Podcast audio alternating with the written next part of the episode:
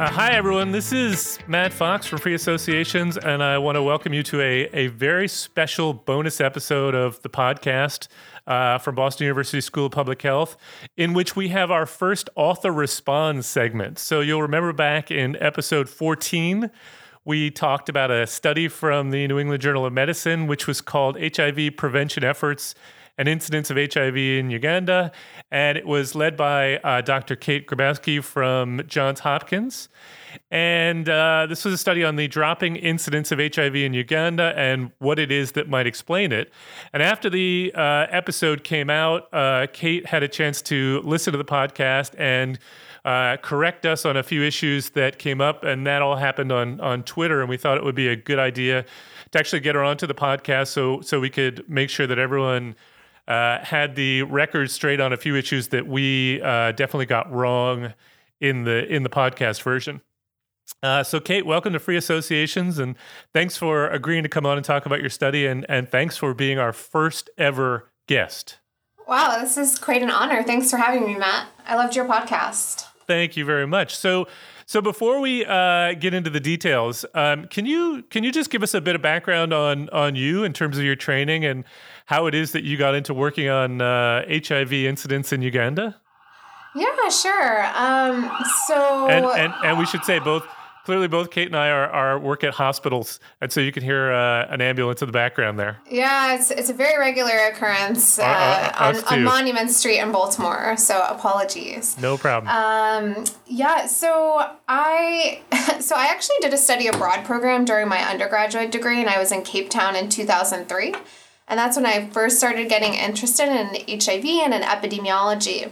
And after I finished my undergrad degree, I went to Hopkins for a master's in epidemiology, and I started working on the multi-centered AIDS cohort study and the AIDS linked to intravenous experience study, which are commonly referred to as the MACS and the ALIVE cohorts. Mm-hmm. Uh, and so I really started getting interested in, in longitudinal studies and uh, HIV research. And so I wanted to get more experience with that after I graduated. So I went uh, and worked for two years.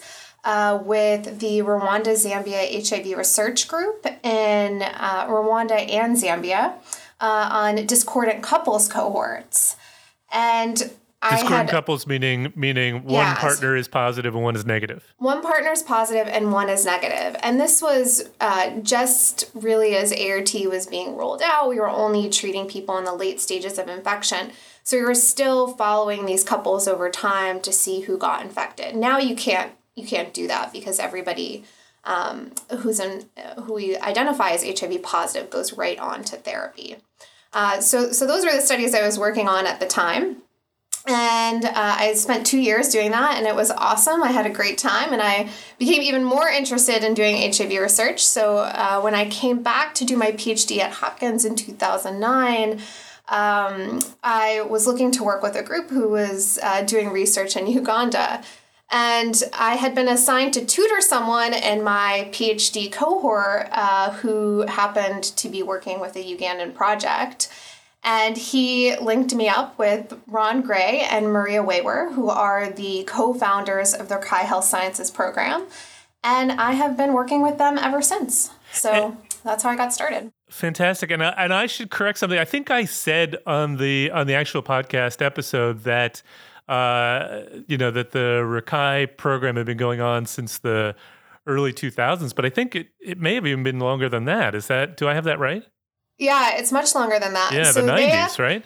Yeah, so actually, they had uh, done their first population based sero survey in the Rakai district in 1989. Oh, wow. And then, um, and what they found was like really astronomically high HIV prevalence. 30% of the population was infected. It was, it was a public health emergency in their eyes. So they decided to uh, see what they could do research uh, and programmatic wise. And they the big hot topic at the time was um, STI or control of sexually transmitted infections to reduce HIV infection. Right. So they right. thought if you could.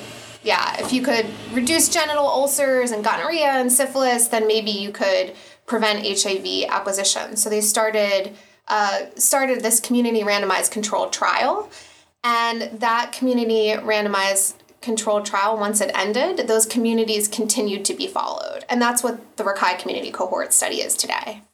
Yeah, it's it's really an amazing uh, body of work that that's come out of that that population over the over as you say uh, what almost 20 30 30 odd years. Yeah, it's a um, really long time. And I should say I, I I taught a course for almost probably I don't know, 8 years or so that was entirely based on the the the study that you just described, the one on on STIs and and uh, increased risk of, of HIV transmission, comparing that study to in Rakai to the the Mwanza one in in Tanzania, uh, yeah. which looked at the same thing, and they found different things, and it's just a fascinating case study. Um, so so let's uh, transition into into your study. So can uh, I my hope is that everyone who's listening to this has listened to episode 14 and, and knows exactly the details of the study, but I'm guessing there might be one or two people out there who haven't. So can you give us the the short version of of what the study is, why you did it, and uh, what you found? Yeah, so we um, we were interested in assessing the population effectiveness of various HIV prevention interventions that have been scaled up largely through the President's Emergency Plan for AIDS Relief, or PEPFAR. And to do that, we used uh, data collected through the Rakai Community Cohort Study. And we focused on uh, communities that were continuously surveyed between 1999 and 2016. So we've surveyed anywhere from like, I think like 45 to 50 communities over the years, but these communities um, were continuously surveyed over that uh, period and data collection um, on key confounders and sexual behavior variables were, um, were uniformly collected over that period. Uh, and so, uh, so in 2004, was when ARVs became available. And shortly after that, uh, the male circumcision trials had conclu- concluded. And PEPFAR was uh, rolling out both ART and medical male circumcision for HIV prevention.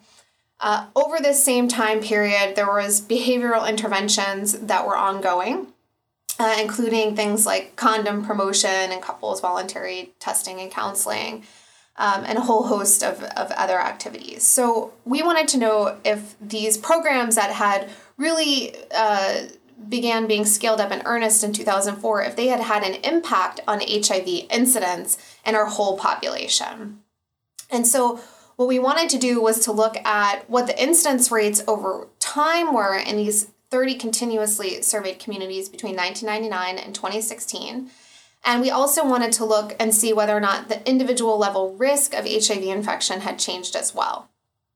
And so, uh, so yeah, so basically we assessed HIV incidence prior to 2004, uh, which we consider the baseline period. I think that was really well described in your podcast. And, and it's and, just worth noting that the, the prior to 2004 is the period before the large scale rollout of ART or HIV treatment.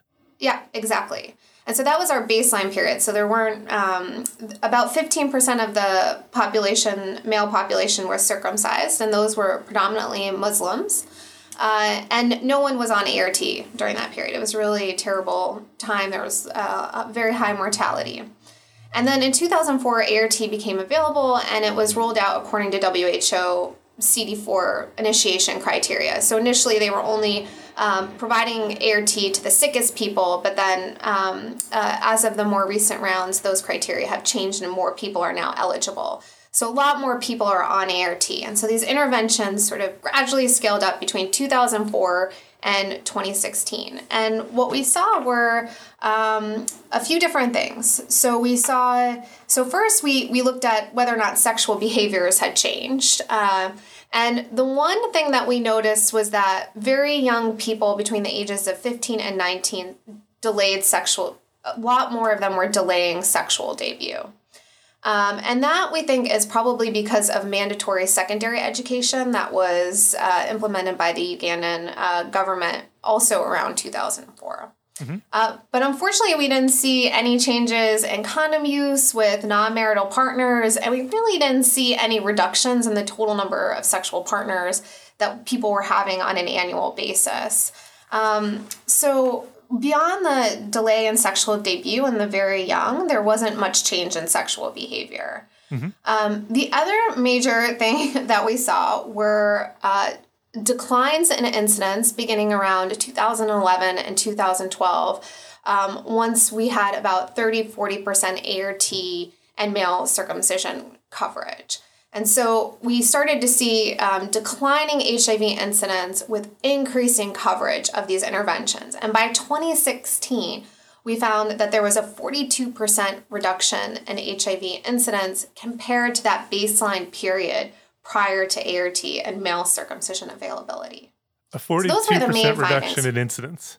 Yeah, overall. Yep. But one of the key things that we also found was that this was differential by gender. So, unfortunately, reductions were not as great in women. Um, and uh, and we think that's probably because uh, men were both benefiting from the direct effects of male circumcision, but yep. also um, higher ART coverage levels in women. So across sub-Saharan Africa, we see that men are uh, are less likely to engage in ART care and uh, treatment services. And it's a problem uh, that we're trying to address with a number of interventions right now. And this is this is something that we see uh, all over Africa, as you say. I mean, every every report of uh, the demographics from an HIV clinic that I've ever seen, you can reliably predict that it's going to be between sixty and seventy percent female. Yeah, it's it's really striking how consistent that is across uh, study setting in sub-Saharan Africa. We have a we have a grant on um, that's just finished. It was a qualitative grant where we were doing interviews with men to try to figure out why this was, and the title of that grant was called "The Problem with Men." Yeah, there, there, there, there. It's an issue. I mean, it's a really big issue, and it, it's it's it is unfortunate. I mean, I said you know it, it it's a pattern uh, of care seeking behavior that existed long before HIV came along, but um, it's certainly some uh, an issue we need to deal with. Um, so I, I, wanted to ask you. So um, specifically, are you able to tease out whether it's uh, the circumcision or the treatment that is having the bigger effect? Yeah, um, I I don't think we can do that with these data. So mm. we talked a lot about that. Uh, one thing we did do was we looked separately. I mean, we did look separately by circumcised and uncircumcised men, and according to gender, to try to tease out um, what the ART effects were. So presumably, among uncircumcised men, we're seeing the impact of ART. Uh, because it's unlikely we're going to be seeing the indirect effects um, on male partners this early after circumcision rollout. Mm-hmm. So that was one sort of shallow attempt to do that. Um, and we have, um, you know, we, we have some modeling work that we're considering, um, as well as some work uh, looking at partner, um, stable partner networks mm-hmm. to try to tease out some of these uh, effects right now. But I think it's really challenging. Uh, these interventions were scaled up at exactly the same time. Um, and I think, you know, uh, for a lot of uh, other populations that where this is also occurring, it's also going to be kind of challenging to t- tease out the uh, impact. I do, I do think circumcision is a very, very effective intervention that doesn't get any love, though. And, uh, and you can see in the, in the figures and, and figure two, I believe, in the paper, uh, that the incidence is really sort of dramatically uh, reduced, particularly among circumcised men. Um, they have incidence rates about 0.3 per 100 person years, which is pretty incredible. It's really um, incredible. Um, yeah. And and uh, so you you just raised the issue of of circumcision being a, a very effective uh, intervention. I think you're you're aware that when uh, I tweeted out that that this episode was coming out, uh, there were people. There are people in this world who are very. Um, critical of the uh, three trials that were originally done on the protective effects of of circumcision for men, protective against mm-hmm. uh, HIV acquisition. Um, there, as far as I can tell, and I've done extensive reading, their arguments have no, uh, really almost no merit. Um, they have a, a few claims that I think are sort of valid claims, but they don't uh, explain away the massive protective effect. But it it it, um, it gets to the issue that I wanted to ask you about this study, which is you just said that you found about a 42% reduction in incidence associated with these two interventions. Mm-hmm. Um, the the original circumcision trials found about a 50% 50 to 60% reduction associated with circumcision alone. So I suppose the first question is do you think there's a reason why the the the trials found a, a 50% reduction with with only circumcision, whereas here you've got both interventions and you're finding less of a, a, a reduction?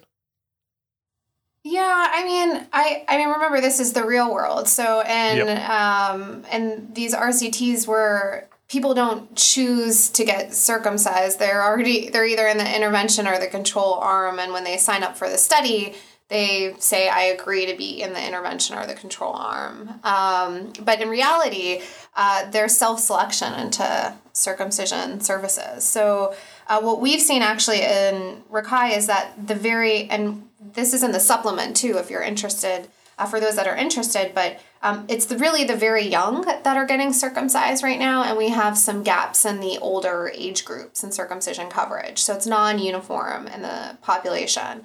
Uh, and because of this, we think that might have attenuated the population level impact in Rakai. Yeah, and, and and I suppose I would say, I mean, I think the the part of the the real difference is that in in the trial you're looking at the benefits to the individual whereas yeah. here you're looking at a larger more population level effect and as you say not, not everyone's getting circumcised whereas in the trial it's you know you're comparing those who were to those who weren't um, and so then um, then i wanted Matt, to get Yep. I just, I just wanted to say we did actually report on the individual level um, effect That's, of male right. circumcision in the study, and it was about um, it was a 40% reduction, so it was slightly lower um, than what we saw in the trials. Which, which of course, is what you, would expect, as you say, yeah. in, under real world conditions with some probably some residual confounding. Mm-hmm. Um, and so uh, uh, the the and the second issue that I wanted to raise was uh, the people who are critical of the original circumcision trials want to make the point that this 42 or in, in the case of the trial 60% reduction is something that we really emphasize when in fact we're talking about uh, a small absolute reduction that the the incidence of hiv the yearly incidence is a uh, you know what about one what is it about 1.5% uh, there um, well, now it's down to about, I think, what was the final estimate in our paper? Like 0.7 or 0 nine per 100 person years, and it's much lower in men. I mean, this is what we're reporting on the New England Journal of Medicine paper. It's not just an individual level risk reduction. The overall HIV incidence, particularly among um, uh, circumcised and particularly among men overall, has gone down. Um, it's for men, the uh, incidence has declined by almost 50%. So that is, I mean, I actually responded to this um, for a PolitiFact podcast, the same argument. yep. Um, and and no, we do actually see large reductions in the number of cases because of this. Right, and I, you know, yeah. I think the the issue here is, and I'm I'm a very very strong believer in the idea that we need to report both relative and absolute differences, mm-hmm. uh, but I, I think the point that gets missed here is that a you know a if you have a fifty percent reduction off of a, a base of you know uh, let's say one point five percent per year roughly mm-hmm. I mean that's a rough translation um, you know that can seem like a small number you know 50% reduction then gets you from 1 point or let's say 1.2 to 0.6 or whatever it is, mm-hmm. um, percent but but we're talking about per year and so yeah. when you start to multiply that out and then you start to think about for each person who's not getting infected, they are not then transmitting to four or five other people. The knock on effects are huge. And so the idea that you would dismiss a a 50% reduction in incidence because it's it's a small absolute difference on a yearly basis is absurd. And I, I just I find the I find the argument so frustrating that I just wanted to to, to clarify yeah. that. It's really important. I'm not sure if you've covered this on your podcast, but I think talking about absolute and relative risk differences, I just people confuse um, people confuse that all the time. Uh, so I think I think to some extent what they're arguing is that if not a lot of people in your population are circumcised, then it's not circumcision really isn't going to make that big of a difference. Um, but now 60% of our population is circumcised. And so we have high coverage of the intervention. And because we have high coverage of the intervention, we do see these reductions in incidence. And one point, an incidence of 1.5 per 100 person years um, is, is huge. It, it is huge. Um, It's a lo- I mean, yeah, it's huge. Uh, and that's why we have such a big epidemic in Africa. Um, the prevalence in our communities is 14% of 15 to 49 year olds. And so uh, I think what's really awesome right now is we're starting to see reductions in male HIV prevalence, even despite the fact that we have ART. So ART increases survival, so you would expect to see higher prevalence once you roll out uh, ART. And right now, we're starting to see reductions of HIV incidence even with rollout of ART and the increased survival. So that's super for us. That's super exciting. Uh, but yeah, I find the I find that argument to be to be really frustrating. I, I, and I and I well, and let me let me let me just sort of emphasize it once more. As you, I want to repeat what you said, which is 1.5 percent, you know, per year is is huge. That's a huge instance because if you you know think about that over a 10 year period, you're talking about you know 10 to 15 percent of your population being infected, and if we can cut that in half, we go from 14 to seven. Um, now that's going to take a long time because incidence and prevalence are two different things, and people with HIV thankfully are living, so prevalence isn't isn't actually dropping as quickly. But um, that kind of a cut in in HIV incidence is massive. Yeah, yeah, it's a fantastic intervention. I'm sure I'll get a lot of angry emails. Well, I'm sure I will as well, but but I, I, I'm happy to get those. I'm happy to get Yeah. those because this is this is important stuff. Um, okay, so let's get into the into the issue that that I very clearly got wrong, and uh, uh, the issue of whether or not your study was ecologic, which I should say right up front. Um, you say in the paper this is a cohort study, not an Yeah. ecologic study. Um, and my my confusion on this sort of came about because while it certainly is a cohort study, and I think I did at least note that you were dealing with individual level data. Um, while this is a cohort study, you are dealing with a population level variable that you're trying to relate to individual level incidence. That population level variable being the coverage of circumcision or the coverage of, of ART HIV treatment. Um, so, can you explain why this is not an ecologic study where we correlate to population level variables, but it's actually, in which case it, it becomes difficult to actually assess causation, to why this is a, a cohort study in which you can?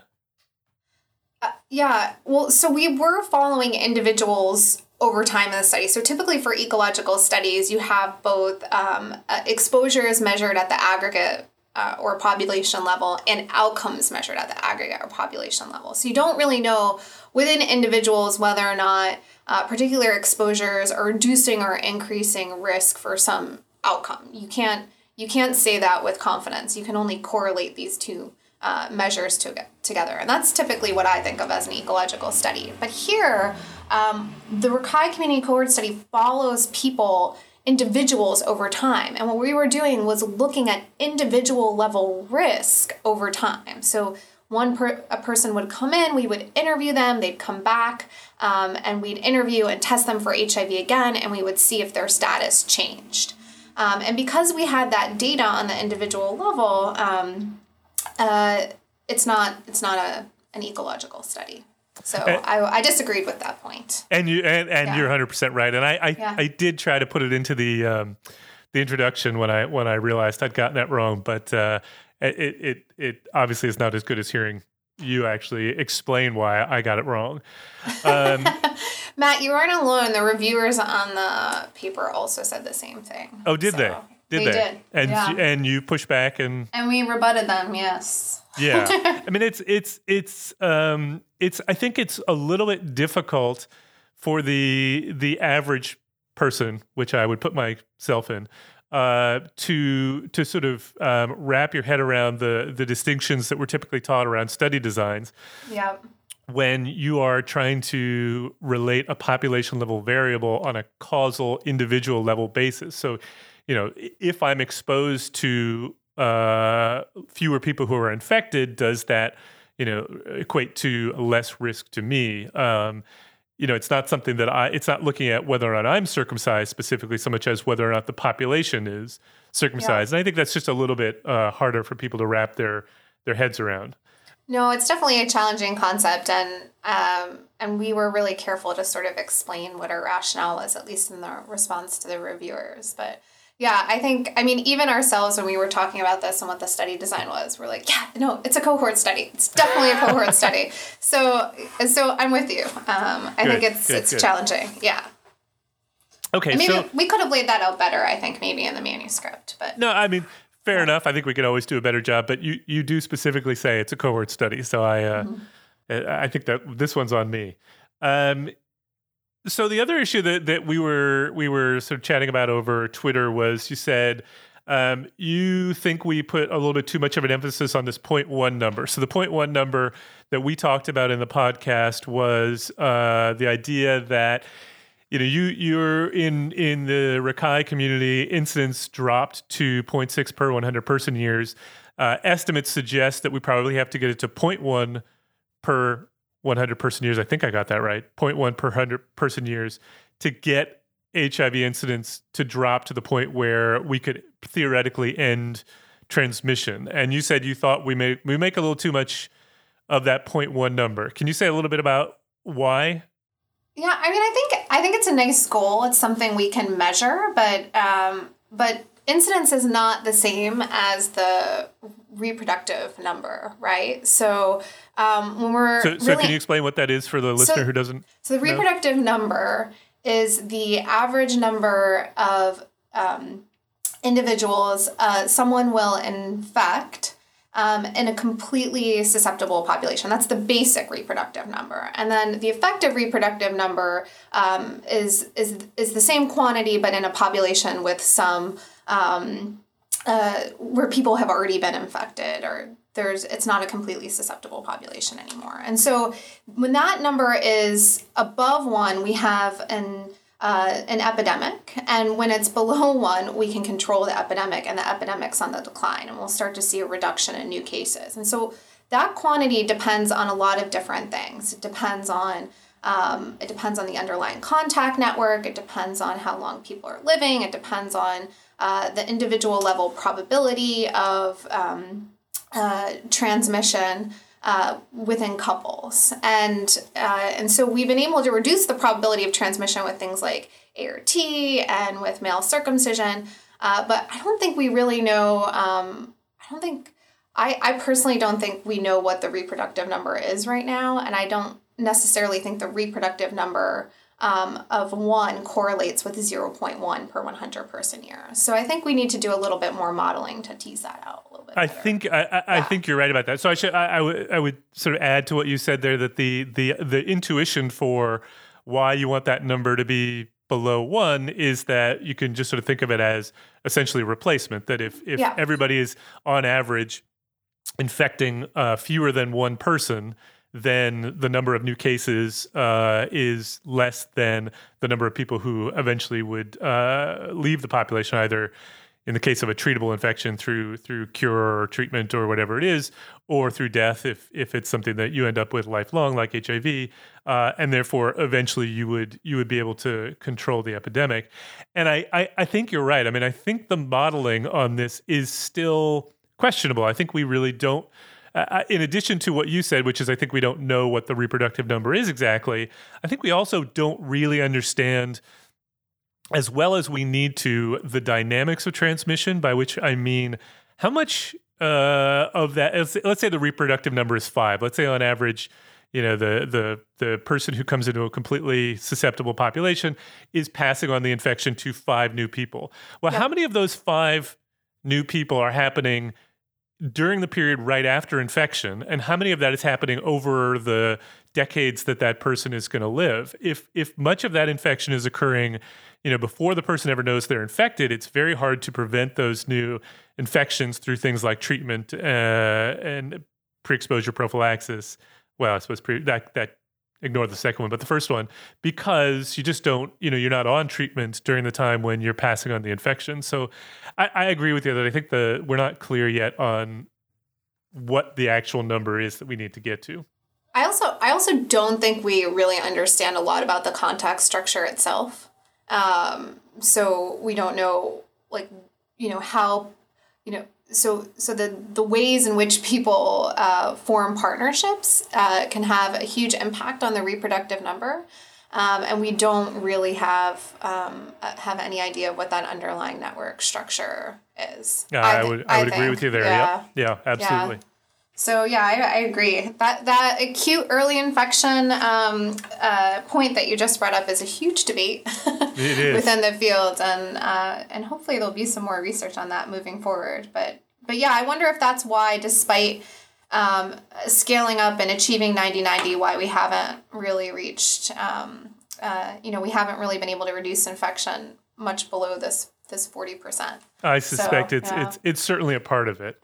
Yeah. Um, Okay, so the, and the other the other thing I wanted to ask you about was you commented on, and I think if I remember correctly, you said you agreed that um, in that that the out migration from the Rakai population is is is an issue in terms of trying to draw inferences from the from the data that you're working with. Can you say a little bit more about what you know how much migration there is in the Rakai population and what the challenges are there?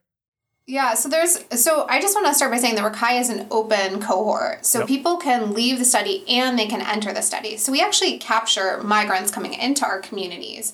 Um, but there are people who are leaving. And we see about 25% of our study population turning over um, between surveys. Uh, which is which is huge. We have um, some studies that are under review describing this uh, phenomenon in a lot more detail. Uh, but yeah, people are people are moving all the time, and um, uh, and it's I mean this mobility is I think is a huge issue. Um, it's it makes it makes it more challenging to interpret things I think, but because we are capturing uh, migrants in our study population, I I I feel somewhat confident we're capturing some of that elevated risk that I believe is associated with mobility. So I will tell your listeners to stay tuned because we do have a study coming out in Lancet HIV um, in the near future. Um, uh, that's describing what's happening with migrants coming into our study population. Uh, but yeah, I think the people who don't participate in studies, we always have to make that assumption that they're the same as the ones who do.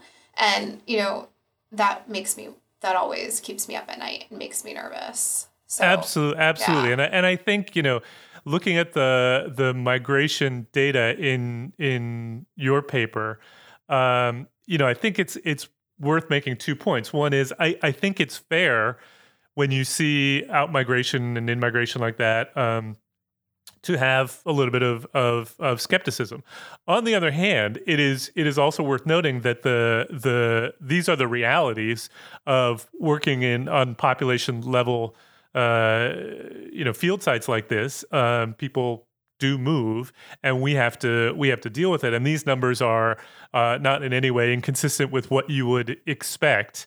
And so I think it's you know it's it's it's fair to to have a little bit of of um, concern when you see it, but I also think it it is you know the the best that we can do. We can't force people to stay where they are, and we can't trace people when they move necessarily and so. you know i think I, it's I just i think it's just the realities of of what we do or what yeah. you do. I don't do this.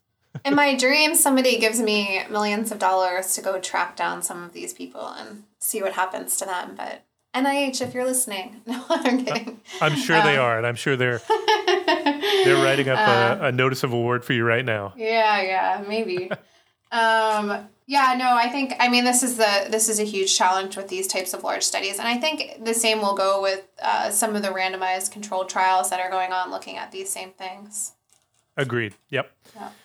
Um, and so the last thing I want to ask you about is so something that you started with. So you you you have this um, behavioral data that you also looked at, uh, and you said really not a lot uh, of change over time, except in one indicator, which is delay in in sexual debut. And I, I have two questions really.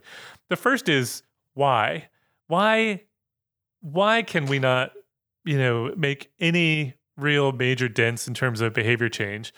And then the second question is, uh, how much should we believe the the the change in delay in, in sexual debut, given that people presumably know what the right answer is, or as you know, as these messages have come in over time, you know, how much mm-hmm. should we be a little skeptical of that? And I and I preface this with it doesn't change the interpretation of your study because your study doesn't your study is focused on these other two factors. But I'm just I'm just curious your your take on that.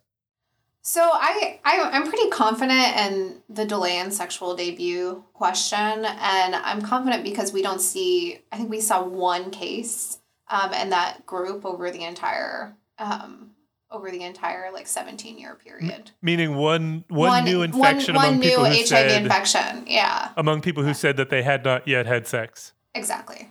Oh. So it's it's very very low. So that's one way you could assess um you could assess whether or not that's an accurate measure. Agreed. Yeah. Um, I think that's in the supplement. There's lots of stuff in the supplement. Um, I did read the supplement, but I, some of the supplement goes in one ear. You're probably the, the only other. person that read the supplement. I, I I would like to say my two co-hosts did, but I, I can't okay. vouch for them. um, everybody, I should tell your listeners to always check out the supplements because there's great information and, Absolutely. and supplemental materials. But but, but um, back to this question. So wh- uh, yeah. uh, why why and and I know obviously this is not your study's question, but I'm just curious if you have thoughts on why it has been such a struggle to uh, implement successful behavior change interventions. I have honestly, I have no idea. Yeah. It's just, I mean, people just do not want to use condoms. I don't know what it is. Maybe they're not comfortable. I mean, I don't know. Do we see huge I, I mean, I don't know how much that differs in the United States. Do I don't think it differs. Yeah. No, I don't think it differs much. Um, I think this is the the the struggle, and this is you know I think this is part of why um, male circumcision, HIV treatment, pre-exposure prophylaxis. Um, all of these biomedical uh, prevention methods are so important, is because you know there is a um, you know, behavior change would be great. Condoms are effective, but it has been so hard to get them to people to change their behavior. And I think we have to accept that that is something about human nature. Uh, and, you know, we have to look for other ways. Yeah. I, I mean, I think we should still, I mean, there are still people who use them. And if you do oh, sure. look at the, the, um, effects among those who are using them, it's still, it is somewhat effective. So, I think you know we can continue to provide them, but whether or not we want to dump all our money into some of these campaigns, I'm not.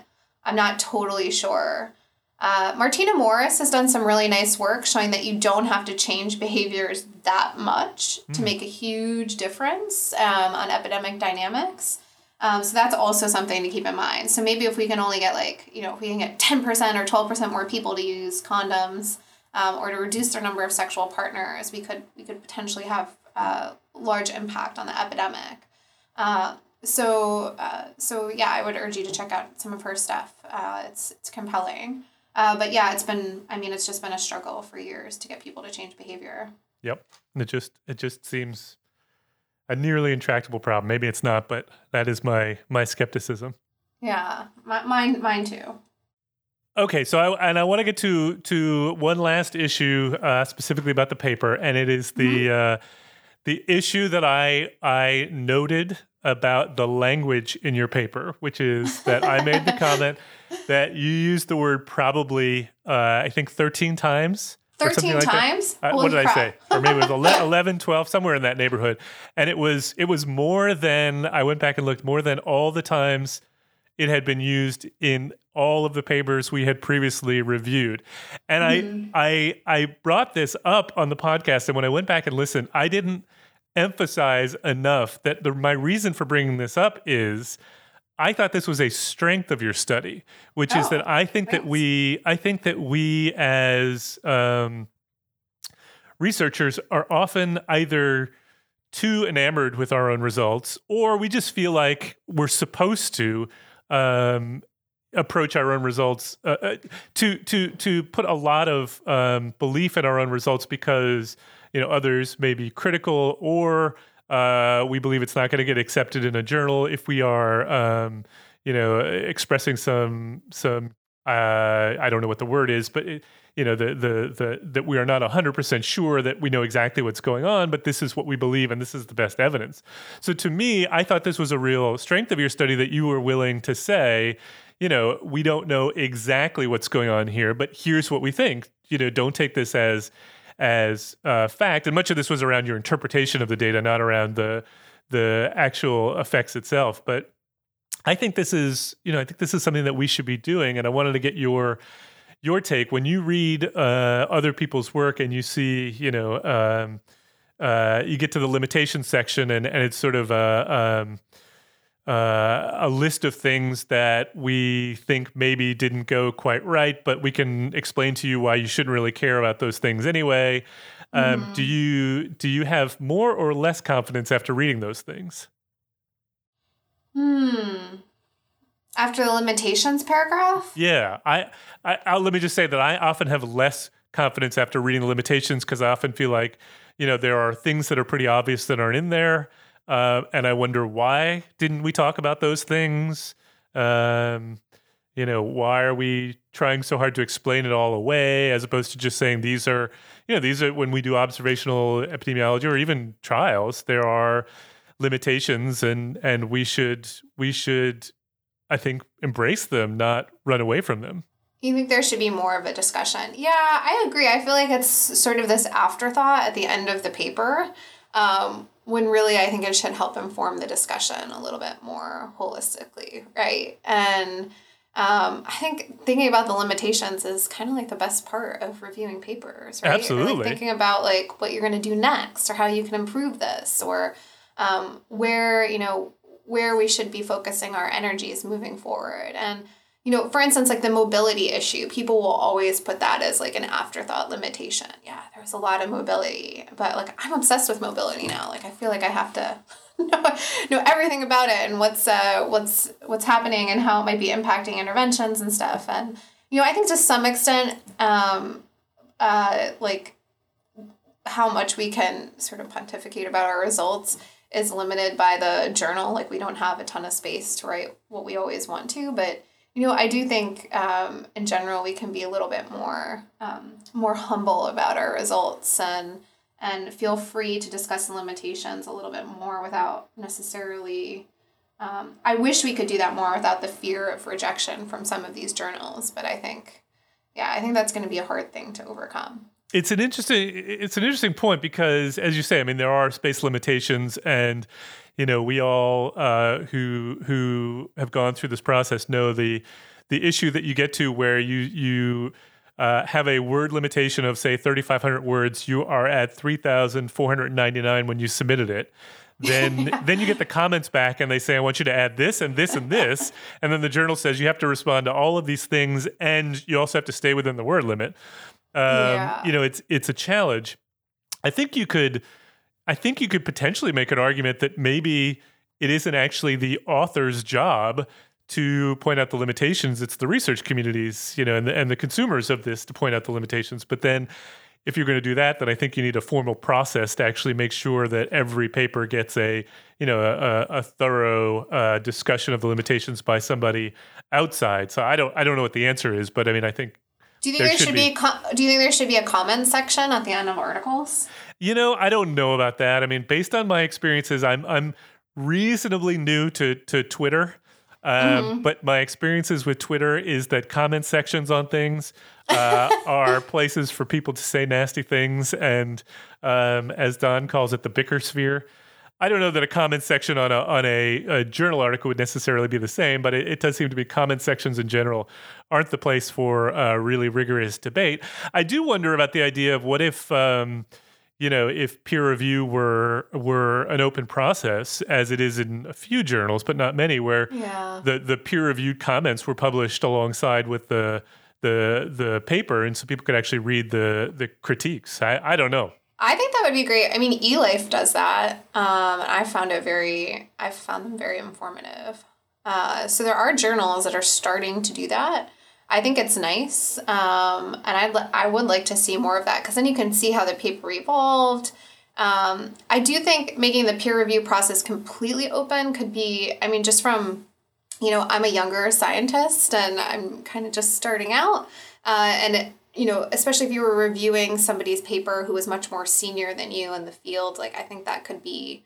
Uh, that could be kind of daunting to put your opinion out there. Um, yeah, so I don't know. Maybe. Okay, so so yeah. for the for the the listener who's not really familiar with this process, what the peer review process says, you submit your paper, it gets sent out to some experts in the field who are charged with um, uh, critiquing your paper and uh, advising the journal on whether or not it is uh, accepted or rejected, or uh, there are things that you need to address before it's ready for uh, publication. And uh, this process is typically, although journals do it differently, typically anonymized. So in some cases, the person doing the peer review doesn't know who wrote the article.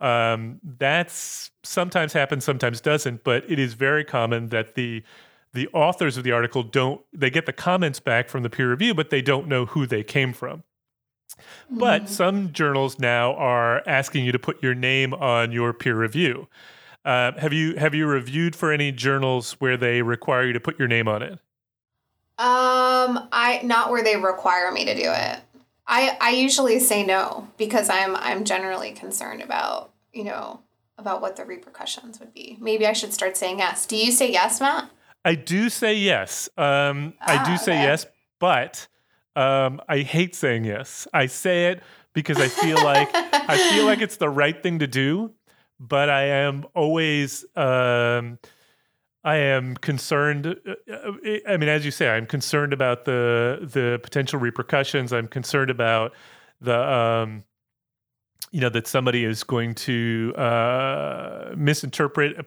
partly probably because I haven't said it well, yeah. uh, what it is that I'm trying to say, or the motives behind why I'm I'm saying it. Um, and I I do I I every time I click the box, I am I am uh, I sleep a little bit less well that night, uh, knowing that I just I just clicked that box. Um, I I think in general, though, I would say I'd like to see more experiments and creativity around the peer review process. I'd like to see people trying, you know, journals trying new things around how we improve this process because I think is it is a flawed system. We know that, but I think you know it could be made better, and I think we've got to try new ways to try and make it better. I don't I don't have the answers as to what they are, but you know I, I think we can do better. Yeah, maybe we need some RCTs. For, I think, I mean, for journal review. It strikes me as absurd that we're not doing trials uh, of things like this because, um, you know, this is what we as a field um, argue is, you know, the gold standard for trying to figure out cause and effect. And if we, the, the, if we're not actually willing to do it with uh, approaches to peer review, then I, I, I, think we're we're sending a big message. Now, it would be complicated because how do you measure whether or not it's working and what the benefits are. But I still think we could we could think about that. I should say I also never understood why we who teach epidemiology as I do mm-hmm. and uh, don't actually do uh, any trials of randomized trials of experimental teaching methods to you know what are the best ways to teach our students. Um, we we profess that this is the way to figure out what works, and yet we don't actually use it in our teaching methods. So that one's always bugged me as well. It's a lot of trial by error, I think. Yeah, definitely is. And and and subjective opinions on when something works. But anyway, I'm a yeah. little off topic here. So anyway, okay. back to you, back to you and your study. So I want to just uh, end with a couple of things. So um, um, you're are you familiar with the um, I hate when people ask me about acronyms, but I'm going to give it to you anyway. The the ANRS 12249 trial, which was the the test and treat trial that was done in in KwaZulu Natal, South Africa. I am. Okay. I am familiar with that. Were you, were you involved at all? Nope. Okay, so so for the listeners, this was a, a, trial of this concept of test and treat, which is a, a big thing in the HIV field right now, where we go out into communities and we try and test people as often as we can for HIV. And if they test positive, we try to put them onto treatment as quickly as we can because again under this theory that if we get people onto treatment we reduce their viral load they become less and less likely to transmit uh, the virus to others. And um, the models show that this will work if we can actually do it in practice. The trial sh- didn't show uh, really a benefit. And i'm curious in light of your um, findings if you have any insight as to why you think the the test and treat study, where it was a a, a proposed intervention, didn't have much of a benefit, whereas you know just sort of looking at what was going on in the population in Uganda seemed to really have a benefit. Yeah, I, I wonder if it's more of an issue of study design. I mean, if you look at the ARNS study, the um, the intervention and the control, the cover, they, they didn't differ in terms of coverage of ART. Uh, so comparing them becomes challenging if they have the same level of expo of, of exposure, right? Um, so I think that was the biggest. I mean, I think that's the biggest reason they didn't see anything.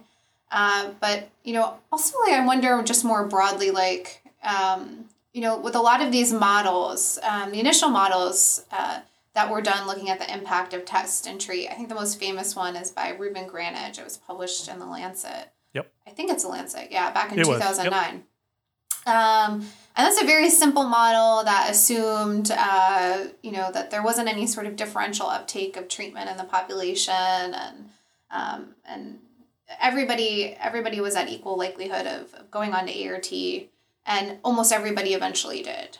Uh, and you know, we know that's not the case. Like so, for instance, you know, in South Africa, just as in the same in Uganda, we we see that men are less likely to be on care, and uh, and we have some some other data suggesting that people with higher risk sexual behaviors are also less likely to get onto ART treatment and enrolled into these care programs. And so I think there were some initial assumptions, um, you know, that may have impacted uh, what we would have expected uh, to see. But I think the biggest issue with uh, with that particular trial is that there was no differential coverage in ART between the treatment and control arm. I don't know if you would agree with that, but I, I, I would I would I would I think there's one other issue that I think is going on, but but to that point specifically, I mean I think that the um, this is part of of why um, you'll often hear on this podcast, Chris uh, will often um, be critical of observational studies and uh, seems to be um, seems to really love randomized trials. I love randomized trials too, but I think the what the differences between your study and their study illustrate, or one of the things that it illustrates is we really need observational data because you can't look at the effects of these population interventions in trial format now in exactly the same way you could have 10 years ago for exactly the reason you said, which is that people are now have access to treatment. We are now supposed to treat everybody who we come into contact with who has HIV, and therefore it would be unethical to not offer treatment to anybody who who uh, came forward. And so, trying to understand the impacts of these interventions, you really need historical, longitudinal, observational data, and that's I think what what your study shows that that you know a trial at this point couldn't. Yeah, I think yeah, I'm a little worried about some of the results that are coming out, maybe, you know, or that are supposed to be coming out in the next couple of years. I hope they find something.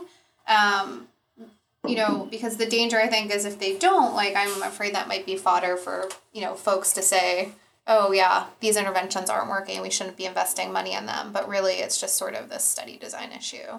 I, so that's my that's my fear with some I agree with stuff. you. I th- yeah. I think the other issue in that study, of course, is was was their uh, rates of, of linkage to care, which is something that we focus a lot on. Is if you go into the community and you test somebody, um, you then got to get them to a health facility to get them on treatment. Oh yeah, they were poor. And the the rates of linkage were low. And this is something that we've been shouting about for for years now.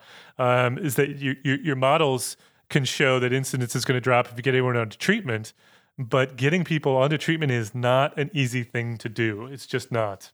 So, are you a proponent of same day uh, initiation of treatment? Very much. Okay. Very much. Yeah. Um, I, it comes with some risks. Uh, mm-hmm. it, it, certainly is possible that if we put people onto treatment the day that they test positive, that really what we're going to do is shift loss to follow up to after treatment initiation, which has some potential dangers around resistance. But I just think the you know, we we did a trial of same day initiation in in South Africa that that clearly showed. Mm-hmm. Benefits in terms of both initiation rates, which you'd expect, but also in terms of, um, you know, uh, I think it was eight month uh, viral suppression rates that show that getting people onto treatment faster has benefits in terms of just getting people suppressed. Um, so yeah, I, I definitely am. How about you? Yeah, I, I totally am. I think that the data from your uh, studies and from others have been super promising. So we're trying to we're trying to do some of that work in Rakai now, but it's it's difficult to implement um, uh, sometimes when there aren't the funds available. So, yep, absolutely. Um, but yeah, I think we need to be moving in that direction for sure, and I think we are, um, and we'll get there. But um, but yeah, I think it's a great thing. Fantastic. Well, Kate, thank you so much for for coming on the show and uh, and chatting with you. I really enjoyed it. Thanks for having me. I think your podcast is great. It's where we can discuss the limitations of all of our, our papers. This I hope one, so. I hope forum. so. I hope so. Thank you so much. So I just wanted to uh, remind the listeners that if you got any feedback on this or any of our other episodes, or you want to suggest a topic for us to talk about, you can tweet us at, at PopHealthyX. That's at PopHealthyX, or you can tweet me at, at Prof. Matt Fox. Or you can find us on the Population Health Exchange website at www.pophealthyx.org. Uh, as always, I want to thank Leslie Talali, and Director of Lifelong Learning at the BU School of Public Health, for supporting the podcast, and Nick Guler for sound and editing. Thanks for joining us for this very special episode of Free Associations and our first ever guest on the podcast. Uh, and if you think we should do more of these, tweet to us and let us know.